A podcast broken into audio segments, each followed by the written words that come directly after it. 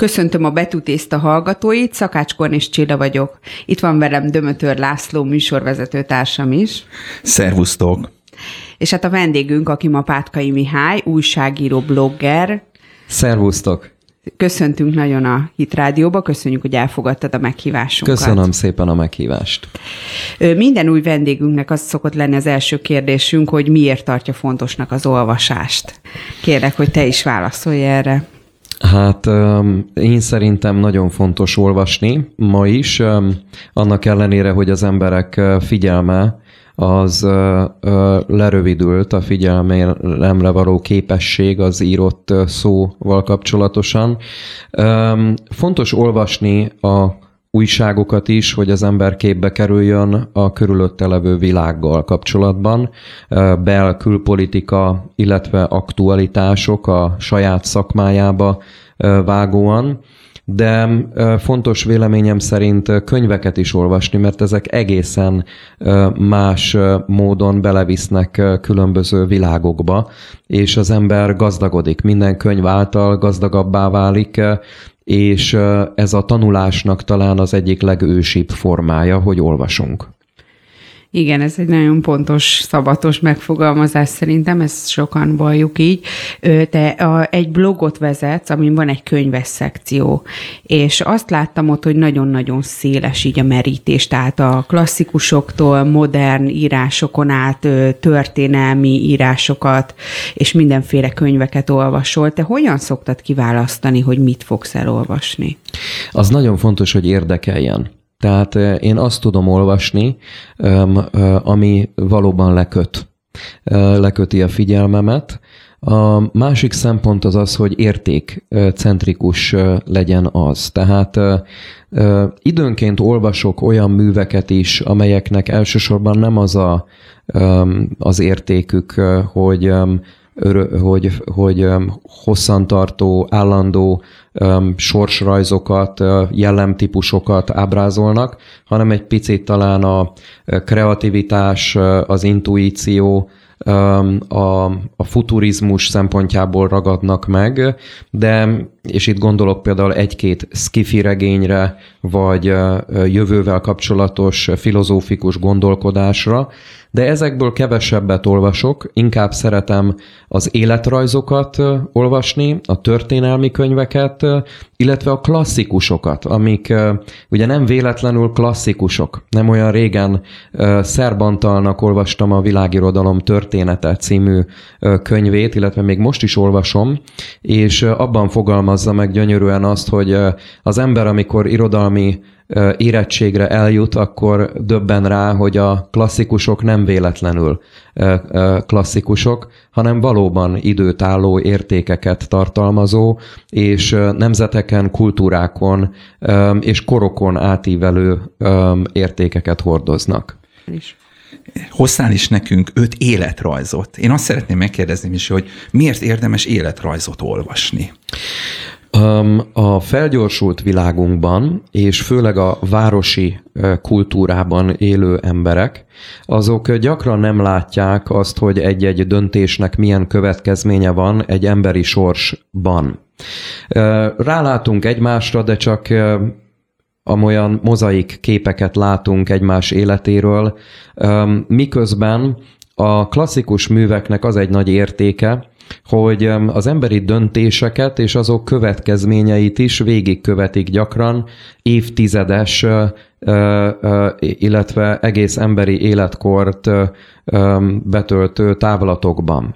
Tehát megismerhetünk belőle az népi bölcsesség, az a józan paraszti ész, illetve gyakran a zsidó-keresztény kultúrkör etikájának megfelelő értékítéleteket emberi döntésekkel kapcsolatosan, amelyek szerintem nagyon sok bölcsességet hordoznak így önmagukban, mert meglátjuk azt, hogy minden emberi szónak, döntésnek messze menő következményei vannak.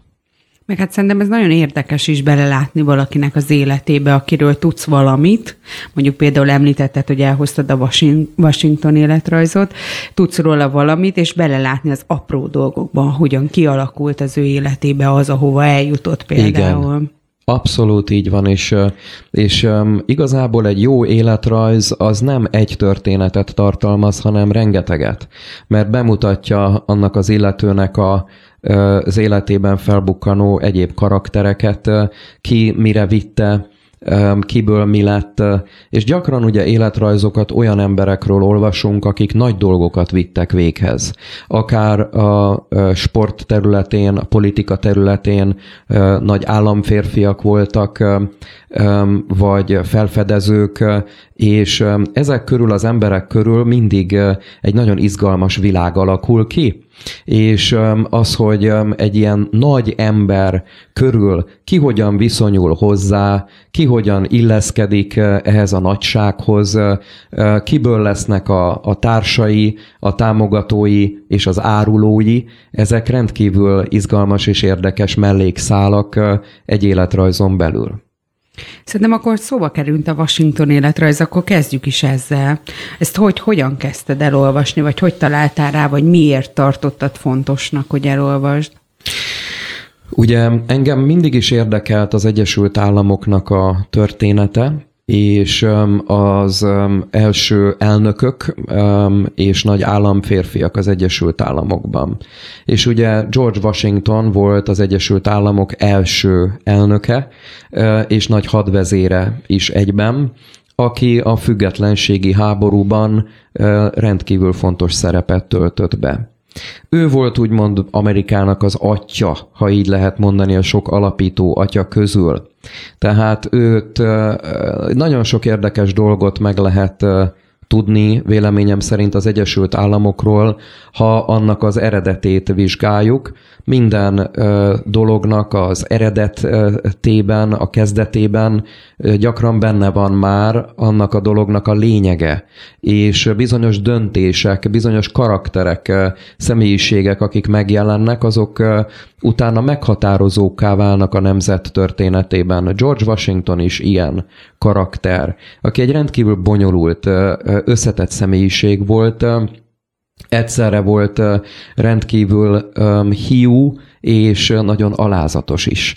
Tehát ő volt az első celeb az Egyesült Államokban, aki amikor megjelent egy városban, tömegek vették körül és éjjenezték, sőt a városok küldöttségeket küldtek ki elé, és már kilométerekről bekísérték őt lovas kísérettel, zenével a településekre, és számára fontos is volt a megjelenés, hogy mit mutat magáról.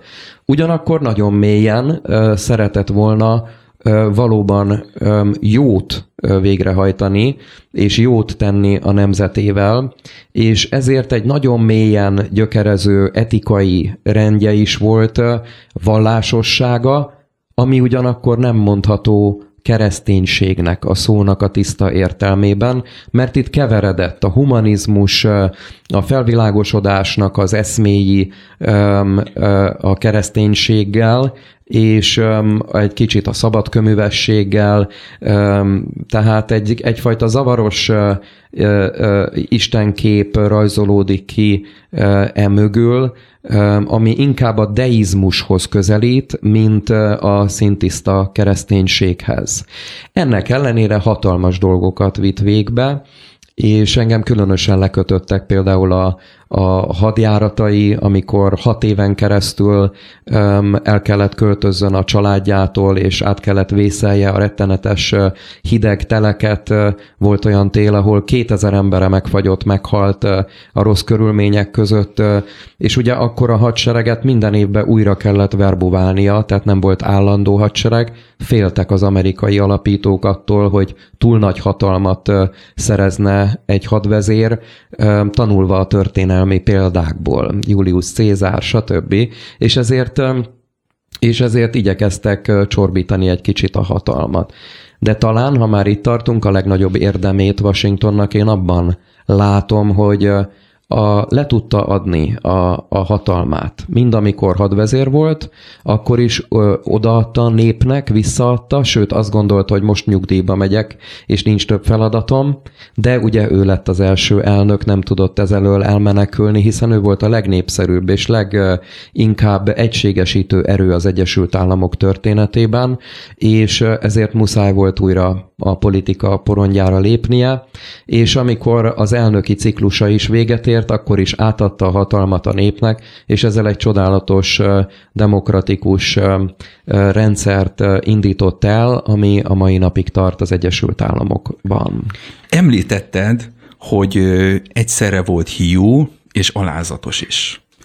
Itt nekem az, az kérdés lenne, hogy egy ilyen életrajzal kapcsolatban mennyire lehet eldönteni, hogy mennyire hiteles tehát itt a hitelesség kérdés nem szépíteni akar-e valamit, ilyesmi. Ez nagyon fontos szerintem, amit mondasz, és én jó néhány életrajzot elolvastam, és talán a legnagyobb életrajzokra az jellemző, hogy elfogulatlanul mutatják be a szereplőket. Tehát megmutatják a negatív oldalait is, és egyáltalán nem csak a jó színekbe tüntetik föl. Például itt a Washington életrajz azért részletesen kitér arra, hogy George Washington rabszolgatartó maradt egész életében, és hogy ordító ellentét volt ezzel az életmóddal, és az elveivel kapcsolatosan. Washington megdöbbent, amikor a rabszolgái, akik elszöktek tőle, hogy voltak egyáltalán ilyenek, hogy elszöktek, és azt gondolta, hogy mi nem érzik jól magukat nálam, és nem értette meg, hogy a fekete ember az ugyanúgy vágyik a szabadságra, mint a fehér ember. És ugyan a rendszeren belül igyekezett egy picit engedékenyebb lenni, nem elszakítani a, a családtagokat egymástól, de roppant vagyonát is a rabszolgasságának köszönhette az, hogy kényszermunkával gyakorlatilag emberek, emberek termelték ki neki az ültetvényein a, a terméseket. Tehát ezt az oldalát is bemutatja. Én véleményem szerint a nagy életrajzokat az is teszi nagyjá, hogy nem idealizálják a személyeket, akikről szólnak. Kissinger életrajzát is nem olyan régen olvastam el, és annak kifejezetten kritikusan közelítette meg ezt a nagy államférfiút, és bemutatta a döntéseinek a jó és negatív következményeit egyaránt. Mondjuk egy életrajzírónál szerintem ez követelmény is, hogy abszolút független legyen. Én még amit a Washingtonról szerettem volna kérdezni, hogy ez nagyon nagy kettősség, amit itt mondasz, tehát ez a hiúság, és mégis le tudott mondani. Ez érdekelne, hogy ez miből fakad, hogy ez kiderül el a regényből, illetve ez is, hogy, hogy amit hirdetett, tehát a demokrácia tulajdonképpen, hogy be, be, az ő elveiből alakult ki, de mégis rabszolgát tartott. Tehát, hogy mi, szerinted miből alakult ki ez a kettősség? Neki ugye már a gyermekkorában egy nagyon ellentmondásos kapcsolata volt az édesanyjával, aki rendkívül szigorú asszony volt, és ezért az egész életét egy bizonyítási kényszer jellemezte. Tehát ő mindig be akarta bizonyítani a világnak, hogy ő, ő jó ember hogy ő jó dolgokat csinál, hogy nem fogad el ajándékokat, nem megvesztegethető. Ugyanakkor csak egészen későn a többi alapító atyával együtt döntött úgy, hogy például az Angliától el kell válni. Ő magát az angol korona hűséges polgárának tartotta, és maradt is volna az, amennyiben a, a brit uralkodó bölcsebb döntést hoz, és felismeri azt, hogy némi függetlenséggel megtarthatta volna a kolóniákat de amikor nyilvánvalóvá vált, hogy megalázzák őket rendszeresen, és visszaszorítják őket egy másod rendű polgári szintre, az angol nemességnek a, a, a nimbuszát soha nem fogják elérni a kolónián élő tisztviselők, akkor döntöttek úgy, hogy ezzel szembe kell fordulni.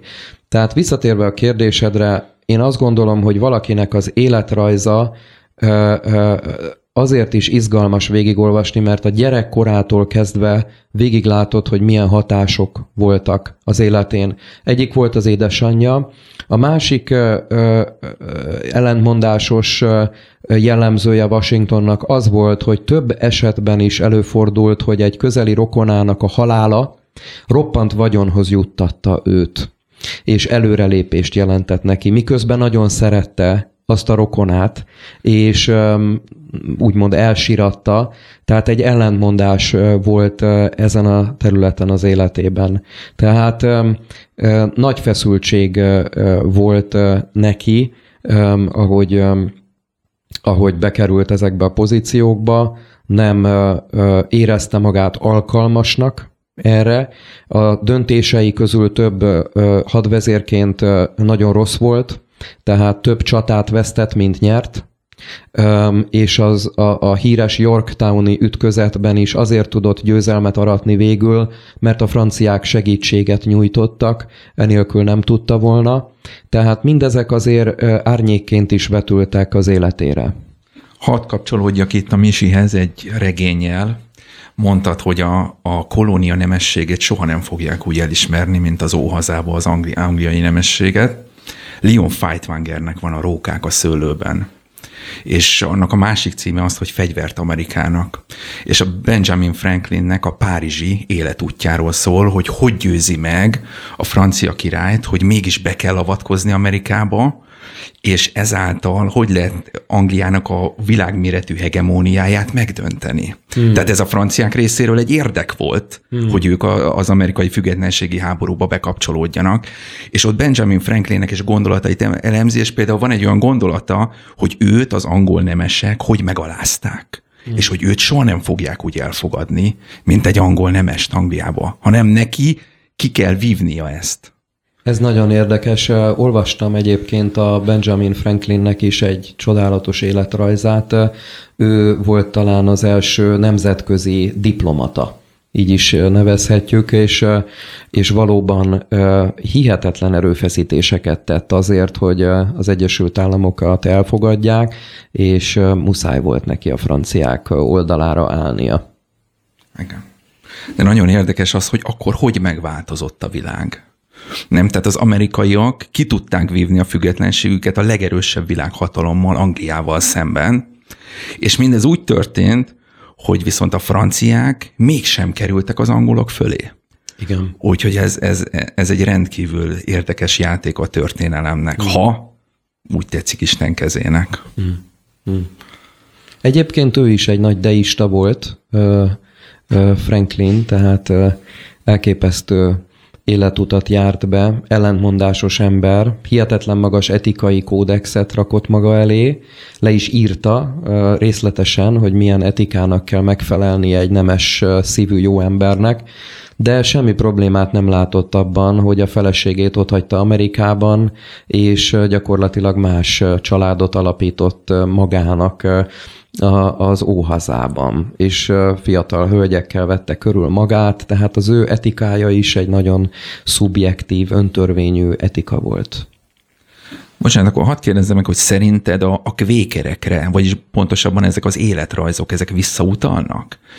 Arra az óriási szellemi töltetre, vagy mondjuk akkor vallásos töltetre, amit, amit George Washingtonék kaptak, tehát az alapító atyák? Abszolút visszautalnak, tehát Ugye Franklin az újság kiadó is volt, tehát ő neki volt otthon Amerikában komoly lapja. George Whitfield, híres angol evangélista, hatalmas tömegeket vonzott az Egyesült Államokban, amikor megjelent, és Franklinnek is egész prédikációit le kellett közölje az újságjának a címlapján, olyan híres volt és népszerű, viszont nem jutott soha hitre. Franklin, tehát sőt, még nemhogy nem jutott hitre, még büszkén ki is mondja az, élet, a, a, az életében, hogy, hogy Whitfield soha nem győződhetett meg róla, hogy um, um, Istenhez én megtérek. Ez a barátság volt, úgymond volt egy kapcsolat közöttük, de Franklin meg, meg, megmaradt ebben a humanista, deista világképben. Misi, hoztál idézeteket is ebből a George Washington könyvből. Így van. Egy nagyon érdekes szerintem idézet a Washingtonról, amit Gary Wills történész mondott róla. Mielőtt lett volna amerikai nemzet, mielőtt ennek a nemzetnek bármilyen szimbóluma, a zászló, az alkotmány, a fehérház megjelent volna, ott volt Washington. Tehát így érthetjük meg, hogy ő igazából, ő volt az a szövet, amiből úgymond összeállt az intézmények előtt az Egyesült Államoknak az egysége. És gyakran van ez így, hogy nagy, kaliberű, karizmatikus emberek önmaguk jelentik az intézményt, majd utána intézményesedik az a világ, ami körülöttük van, és az intézmények viszik tovább azt az, azokat az értékeket, amiket ezek az alapítók képviseltek. Ugye említettem a kapcsolatát az édesanyjával, és erről mondanék egy idézetet, hogy Washington és édesanyja között mindvégig fennállt egy hidegség, egyfajta csendes ellenségeskedés.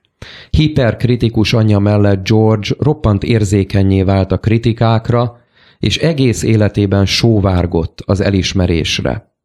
A fiú emiatt túlszabályozta saját személyiségét, Heves érzelmek dúltak benne, de ezeket roppant önfegyelemmel volt képes elrejteni. Ha anyja került szóba, mindig érzelmi vihar kerekedett benne, amelyet csak nagy nehezen tudott lecsitítani. Mivel eltiltotta magát attól, hogy dühét és felháborodását kifejezze, meggyőződésévé vált, hogy a csend és a rezignáltság, a férfiasság és az erő jelei. Ez nagyon jó, szerintem innen, innen láthatjuk, hogy, tehát, hogy van egy képünk egy nagy vezetőről, és, és gyakran nem látjuk mögé az embert, de ezekből Igen, ez így kiderül. Pontosan. Egyébként ezeknek a, az angol ö, ö, és amerikai életrajzoknak, a nagy életrajzíróknak az szerintem az egyik ö, különleges jellemzője, hogy borzasztóan emberiek, és a történészek is ilyenek. Emberközpontúak, és nem folyamatközpontúak. Talán a marxista történetírásra jellemző az, hogy folyamatosan erőkről, osztályokról, folyamatokról beszél, miközben az angol száz történetírásban inkább az egyén áll mindig a középpontban, és az egyénnek a döntései, hogy milyen elképesztő hatással vannak a történelem alakulására. Igen, például egyetlen embernek is, igen. És volt valami, ami, ami nagyon meglepő volt számodra ebből a regényből, ami kiderült róla? Igen. Öm, nem volt soha gyermeke Washingtonnak. Tehát nem születhetett gyermeke a feleségétől, viszont mindig éltek gyermekek a háztartásukban. Tehát a felesége két gyermeket hozott be a házasságba, és amikor ők felnőttek, később pedig rokonoknak a gyermekei vendégeskedtek nála. Ez volt az egyik, és talán még egyet kiemelnék, hogy milyen érdekes vendégkultúra volt akkoriban az emberek között. Washingtonék házában rendszeresen éltek más emberek. Nem csak napokig, hetekig. Tehát közösen eljött egy vendég, és akkor ott lakott náluk, ott étkezett, ott beszélgetett velük, akár hónapokon keresztül, és utána fölváltották ezt mások. Tehát ez egy számunkra talán most elképzelhetetlen vendégkultúra. Én a feleve, felemelkedésével kapcsolatban kérdeznék Washingtonról, hogy ez egy egyívű, állandóan felfelé ívelő pálya volt az övé, vagy pedig vannak benne törések, esetleg varga betűk. Hogy történt az ő, az ő felemelkedése, hogy ő ekkora döntéseket tudott hozni a végén? Nem tudott volna Washington az lenni, aki lett, ha nem házasodik be egy nagyon előkelő családba. Tehát ez nagyon fontos volt, hogy számára ez fontos volt a kapcsolatrendszere. Például volt egy öreg ezredes, a Fairfax ezredes, aki, a, a, aki a testvérének a feleségének volt az édesapja, és felkarolta Washingtont, és berepítette őt az előkelő társaságba. Tehát a kapcsolatok nagyon fontosak voltak. A kérdésedre visszatérve, voltak megrendítő pillanatok, de ő egyedülállóan népszerű politikus lett, főleg amikor már elnökké választották, minden szavazást száz százalékban nyert meg. Tehát senki nem szavazott ő ellene. Tehát ilyen azóta sem volt az amerikai történelemben. És mi volt a titka szerinted? Én azt gondolom, hogy a, a, a hitelesség lehetett az egyik titka, hogy a személyisége roppant átlátható és hiteles volt az emberek előtt. Tehát ez maga, amit az előbb is említettünk, hogy ott is laktak náluk emberek, ő neki nem volt titkos ö, élete, nem voltak viszonyai ö, idegen ö, a házastársától idegen nőkkel, ö, tehát roppant erkölcsös ö, ö, életet élt szexuális területen. Nyilván mondhatjuk, hogy nagyon erkölcstelen volt a rabszolgatartása például, de egy ilyen szempontból egy átvilágítható, átlátható, hiteles személynek tartották őt mindenhol. A másik, hogy alulról emelkedett fel, és ez is nagyon erősítette az ő hitelességét, hogy előbb tábornokként, katonaként és tábornokként már egész fiatalon érdemeket szerzett, és ezeket az érdemeit elismerte a nép. Misi, akkor most átugorhatunk egy amerikai közemberre. Méghozzá a másik kötet, amit hoztál, az a rendíthetetlen. Igen. Mi, mi ragadott meg ebben a könyvben, ebben az életben, ami, a, ami miatt kiválasztottad? Szinte minden. Tehát ez a könyv egy borzasztóan izgalmas és, és elképesztő mű véleményem szerint, és főleg a bibliai keresztény világnézet alapjain álló emberek számára roppant inspiráló. Kezdve azzal, hogy a szerző Laura Hillenbrand egy komoly betegséggel küzd, és ezért alig tud otthonról kimozdulni, és ennek ellenére megtalálta azt a módját, hogy világhírű könyveket írjon. A New York Times bestseller listájának az első helyén is fönn volt több könyve most már, a Seabiscuit egy ló történetéről szól, illetve ez a könyv, amely pedig Louis Zamperini, olasz-amerikai futóbajnok, és második világháborús hadifogoly történetét dolgozza föl. Tehát látszik, hogy a szerző mélyen beleásta magát az életrajzába. Zamperini úrnak, aki egyébként 2014-ben halt meg, nagyon idős korban, és az egész élete egy kaland történet. Kezdve azzal, hogy futóként is kijutott a berlini olimpiára 1936-ban, még Adolf Hitlerrel is kezet fogott ott, majd néhány évvel később már a náci birodalommal szemben besorozták, és elment a csendes óceáni hadszintérre ahol miközben próbált megmenteni egy lezuhant repülőgépnek a szerencsétlenül járt utasait, az ő repülőgépe is lezuhant. És bele a csendes óceánba, ahol csak ő és még kettő társa élte túl ezt a rettenetes katasztrófát, majd 45 napig hánykolódtak a tengeren, és nyersen ettek a fejükre rászálló madarakat, meg halakat, látomásaik voltak, az egyikük belehalt a szenvedésébe, van, hogy angyalok kórusát hallották az égből, és valahogy sikerült kitartaniuk, Um, egyszer megpillantottak egy repülőt, hogy végre érkezik talán segítség, de az meg elkezdte lőni őket. És uh, víz alá kellett menniük, ahol a cápáktól húzták el a lábaikat. Tehát um, és amikor végre partra vetődnek a 46. napon, akkor Japán hadifogságba kerül, ahol kőkeményen megkínozzák, sokszor kipécézi magának egy madár nevű tiszt, japán tiszt, és nagyon kegyetlenül bánik vele. Többször a halál révén van, majd felszabadítják, és amikor Amerikába visszaér, sikerül megházasodnia, de nem tudja elfelejteni a borzalmakat, szörnyűségeket, és majdnem megöli a feleségét egyszer álmában, amikor egy ilyen lázálom rátör. Ez a poszttraumás stressz szindrómában szenved, rettenetes gyűlöletet érez a tiszt iránt, aki kínoszta őt, nem akar neki megbocsájtani soha, sőt azt tervezi, hogy hogyan fog Japánba utazni és megölni. És ekkor elvetődik egy Billy Graham evangelizációra, ahol Jézus Krisztus eltalálja a szívét az üzeneten keresztül, szinte önkéntelenül föláll, kimegy előre, a bűneiket megbánó emberekkel együtt letérdel, átadja Istennek az életét, és évtizedeken keresztül keresztény prédikátor lesz belőle utána. És vissza is utazna a madárral találkozni, de sajnos az nem nyitott erre, viszont ír neki levelet, hogy mindent megbocsájt és szeretettel gondol rá.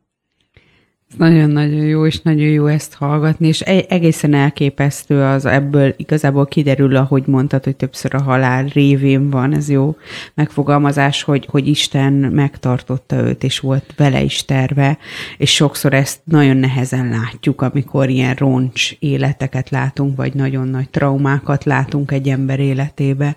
Úgyhogy ez a regény akkor ezt nagyon jól bemutatja. Abszolút. Abszolút így van. Tehát őnek is volt olyan pont az életében, amikor úgy érezte, hogy nem fog tudni együtt élni már a feleségével, el kell válnia, alkoholba menekült, és a, a szorongás, a stressz teljesen tönkretette őt, és az utolsó pillanatban mondhatni, Isten mégis utána nyúlt, és az egész életét megfordította, és a megbocsájtásnak egy rettene, rendkívüli erejét mutatja ez meg, hogy az újrakezdésre van lehetőség, és Isten újra tudja indítani, restartolni tudja az ember életét, amikor úgy tűnik, hogy már minden rosszra fordult, és minden felhő ott tornyosul a fejünk fölött, akkor ő egyszer csak, ha akarja, és pedig akarja, akkor kisütteti a napját, és elindulhat egy új nap az életben. Én azt szeretném megkérdezni, hogy a civilizációs különbségek, mert ez végül is egy óriási civilizációk csatája is volt. Az amerikai, meg a buddhista, japán mentalitás között. Te ezt hogy érzékelted, vagy az egyes embereknek a, a, a gondolat világáig, vagy cselekedeteig lebontva? Benne van ebben a regényben ez szerintem nagyon mélyen, Egyrészt az, hogy az amerikai katonák közül roppant felelőtlenül mentek be sokan fiatalon a háborúba, nem tudva, hogy mi vár rájuk, és inkább egy kalannak fogták föl az egészet, miközben a japán oldalon nagyon tudatosan készültek a háborúra, és egy mély militarizmus jellemezte a japánokat, nagyon mély kegyetlenség, az ellenséggel szembeni megvetés, cinizmus és tömegpusztítás, ami ugye megjelent, ahogyan bántak a kínaiakkal, azt tudjuk, illetve ahogy az amerikai hadifoglyokkal is sokakkal bántak. De érdekes, hogy ennek ellenére is az emberi lelki ismeret működik és több esetben az ilyen hamis vallásokban és hazug ideológiákban élő embereknél is elő-elő tör a lelkiismeretnek a hangja, hogy valami nincs rendben, ez mégse szabadna, ez így nem jó, és vannak olyan japánok, akik a táborban is az irgalmasságra ébrednek az ellenséggel szemben is, és engednek ennek a mély belső hangnak, amely sokkal mélyebbről jön, mint a vallásnak az regulái, amik, amik rájuk lettek bigyeztve a gyermekkoruk során.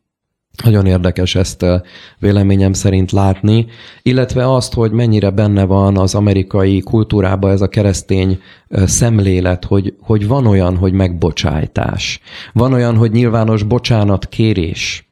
És van olyan, hogy a, a, a, a társadalom ö, ö, is megbocsájt, akár vezetőknek is, és nagyon érdekes, hogy ezekben, hogy amelyik amerikai vezetők, lásd akár Bill Clinton, kiállt a nyilvánosság elé, és úgymond beismerte, hogy mit tett, nyilván nagy nyomás e, e, kellett erre, de mégis utána jött egy katarzis, egy felszabadulás, miközben az olyanok, mint Richard Nixon, akik inkább egy mély szkepszissel fogadták a, a, a, a, a sajtót és a, a közönséget, és titkolózni akartak, azok megbuktak.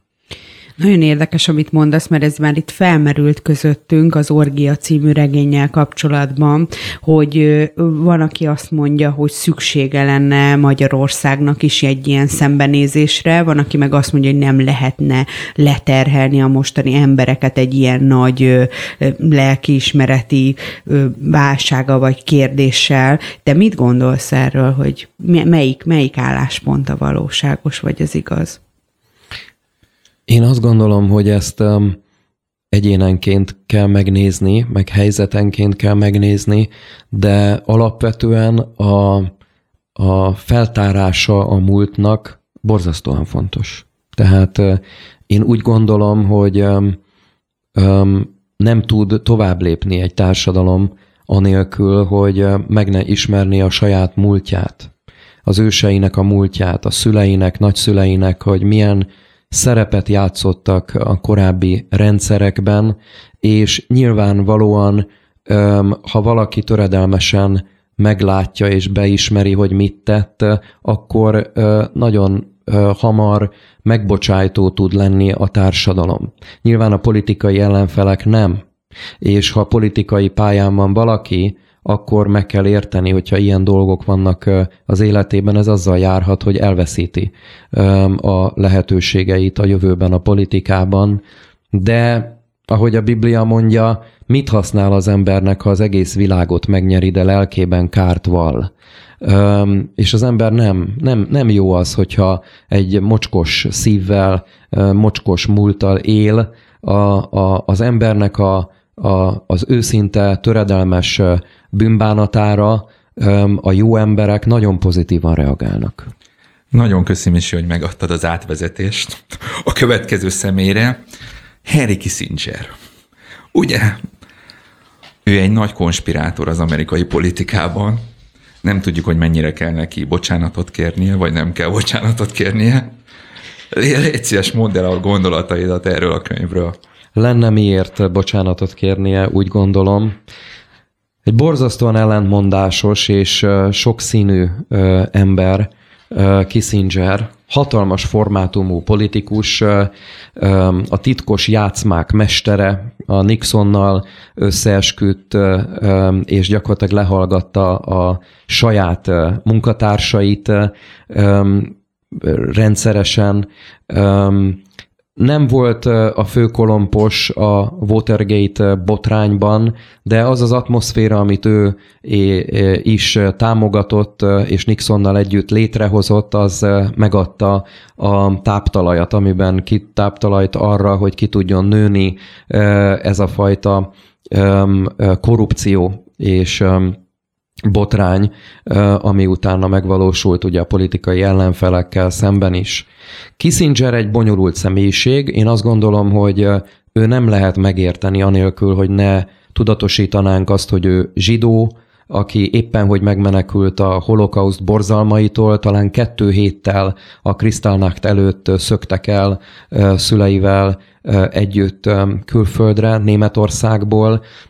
Nagyon üldözött gyermek volt már a náci zmusba merülő Németországba, ugyanakkor nem szívesen beszélt erről a múltjáról, és kicsit úgy beszélt róla, mint hogyha ő ennek fölötte állna, és már legyőzte volna, de mégis az folyamatos bizonyítási kényszer őrá is nagyon jellemző volt érdekes módon, mint Washingtonra.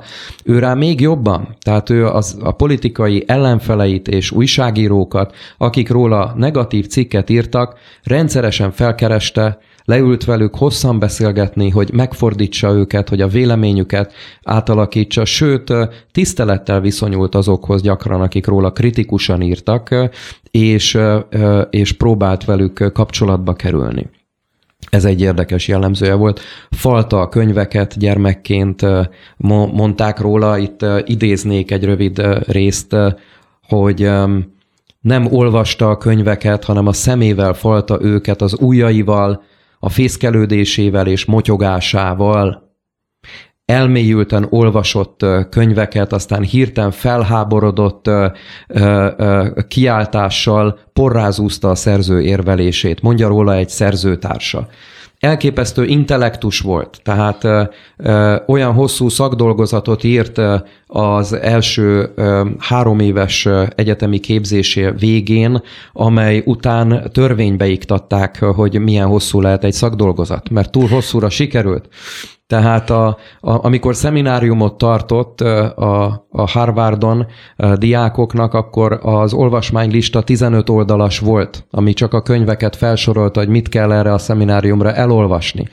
Tehát elképesztő karizmatikus személy volt, aki le tudta nyűgözni a sármjával az, az ellenfeleit is, és azok is gyakran elismerően beszéltek vele és nagy bölcsességeket is meg tudott fogalmazni a, a fiatalságról, a, a, a, és más dolgokról. Még egy idézetet mondanék, ami engem nagyon megragadott, hogy, és nagyon tetszett, mert szerintem sok igazság van benne.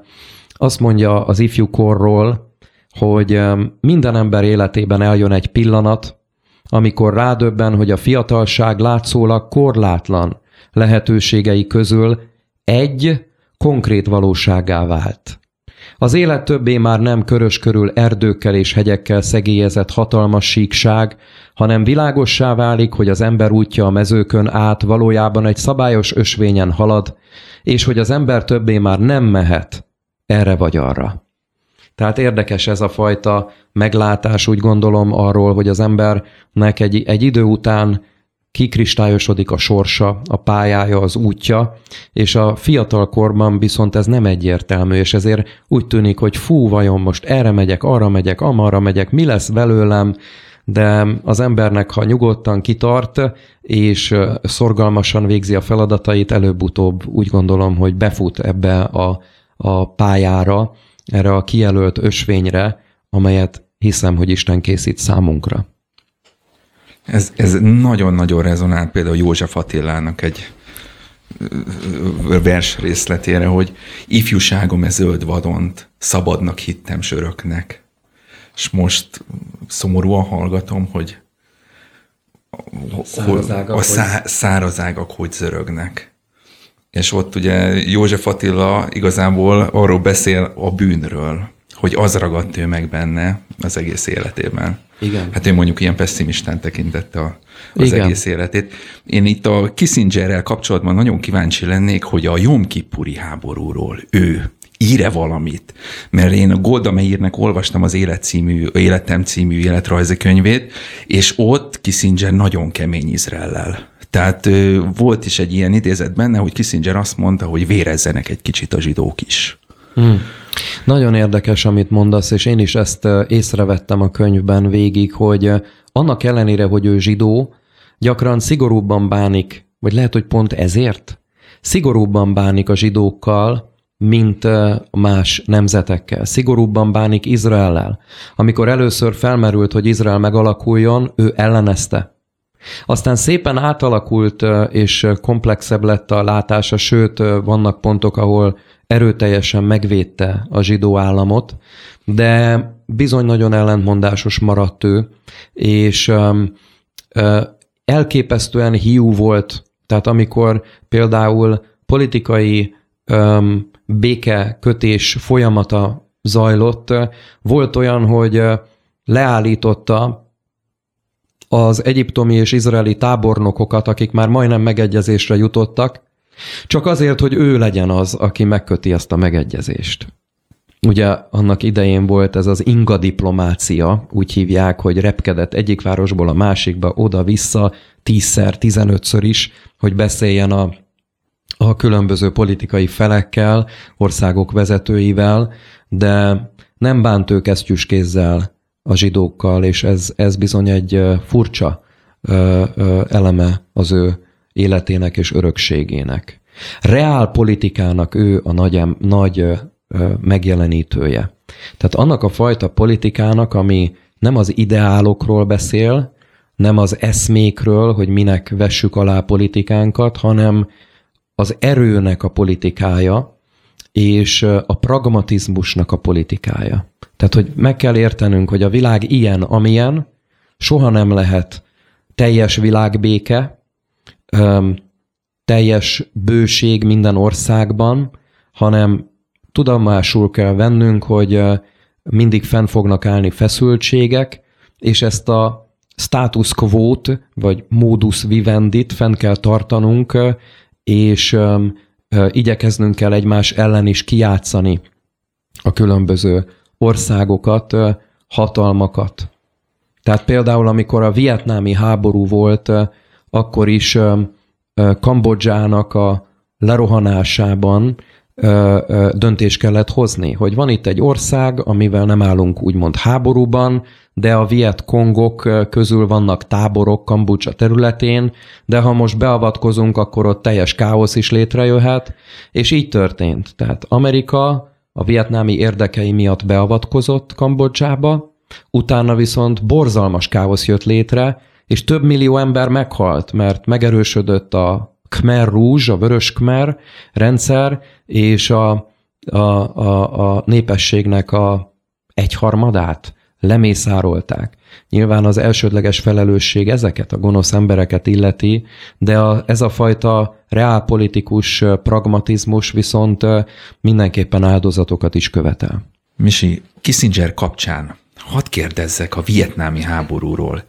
Revidiálta -e esetleg ő az álláspontját, a, ahogy nem kellett volna ebbe a háborúba beleugrani, mert én, én úgy látom, hogy szinte ez volt az egyetlen igazságtalan háborúja Amerikának, amit vívott. Ugye olyan eredménye is lett, de tudsz erről a könyvből mondani valamit? Um, amire én emlékszem most az az, hogy ugye um, a Nixon és Kissinger, amikor hatalomra kerültek, akkortól kezdődően elkezdték a csapatok kivonását Vietnámból, és pff, talán két vagy három év alatt az 500 ezeres haderőről lementek a nullára.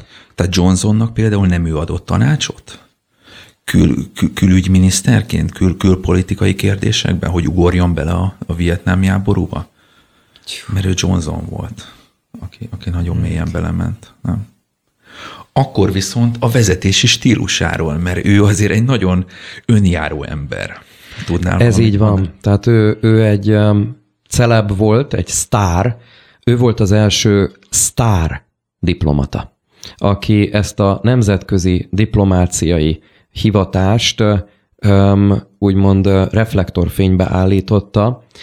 Um, ő maga volt az intézmény, ahogy korábban már erről beszéltünk, de ő viszont nem működött együtt a többi intézménnyel. Tehát hatalmas feszültség volt a külügyminisztérium és Kissinger között, mert Nixon és Kissinger egy külön külpolitikát tudtak lebonyolítani a külügyminisztériumon teljesen kívül és attól függetlenül, és gyakran más országok vezető diplomatái hamarabb tudtak egy amerikai döntésről, mint az Egyesült Államok külügyminisztere. Mert titkolózva ö, ö, végezték ezt a munkát, és, ö, és ö, ö, csupán néhányan tudtak az egész dologról, hirtelen jelentették be, bombasztikus hírként, hogy találkoztunk a, a kínai vezetővel, hogy összejött a találkozó a Szovjetunió vezetőjével, és ezek valóban nagy eredmények voltak, hatalmas eredmények, de lehetett volna ezt sokkal harmonikusabban is végezni. Sokan ma ezt állítják a szakértők közül, ha nem övezi ez a teljesen szükségtelen titkolózás az ő munkájukat.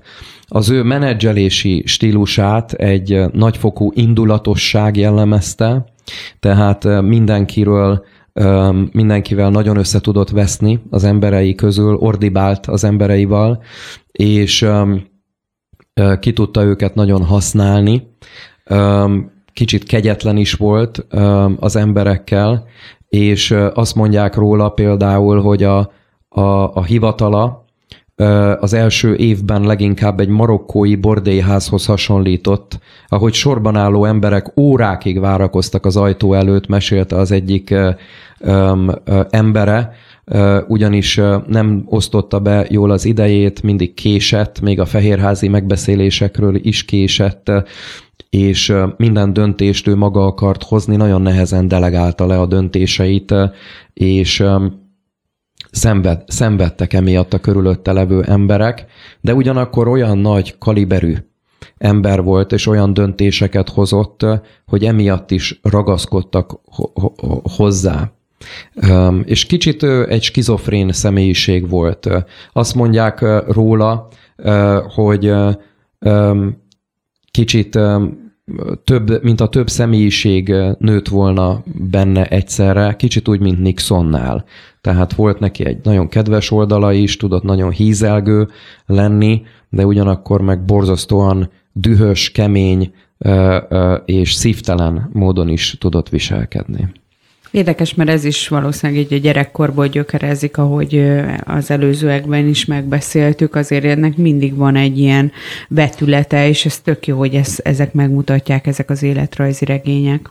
Azt gondolom, hogy őnála az is bejön, hogy Nixon antiszemita volt, és az ő jelenlétében is többször szapulta a zsidókat, és még direkt így hergelte is, hogy ugye, Henry?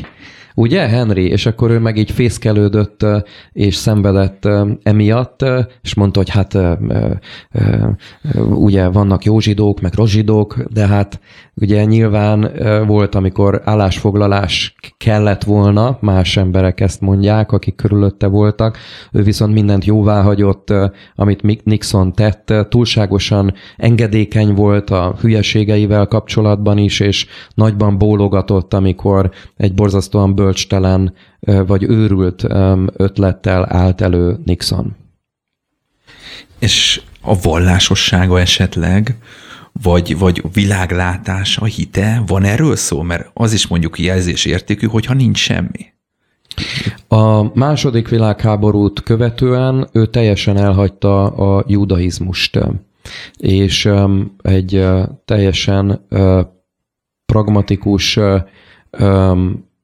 és hitetlen emberként élt. Nem nagyon beszélt ő a hitéről. Hát úgy látom, hogy sajnos közben le is járt az időnk, úgyhogy nagyon szépen köszönjük, Misi, hogy itt voltál, és beszélgethetünk ezekről a könyvekről, és én azt mondom, hogy még visszavárunk, mert van olyan, amiről még szeretnénk Feltétlenül. beszélni. Nagyon szépen köszönöm a meghívást. Mi köszönjük szépen. Kedves hallgatóktól is elköszönünk most. Remélem, hogy sokan kedvet kaptatok az olvasáshoz, és ezeket az ajánlott könyveket is, amiket Misi ajánlott, nagyon javasoljuk, hogy nézzetek utána, olvassátok el. Ne felejtsétek el, hogy a betűtészt a csütörtökön 2 órakor megismétlésre kerül, és minden adást visszahallgathattok a Hit Radio Pluszon. Sziasztok! Sziasztok! Sziasztok!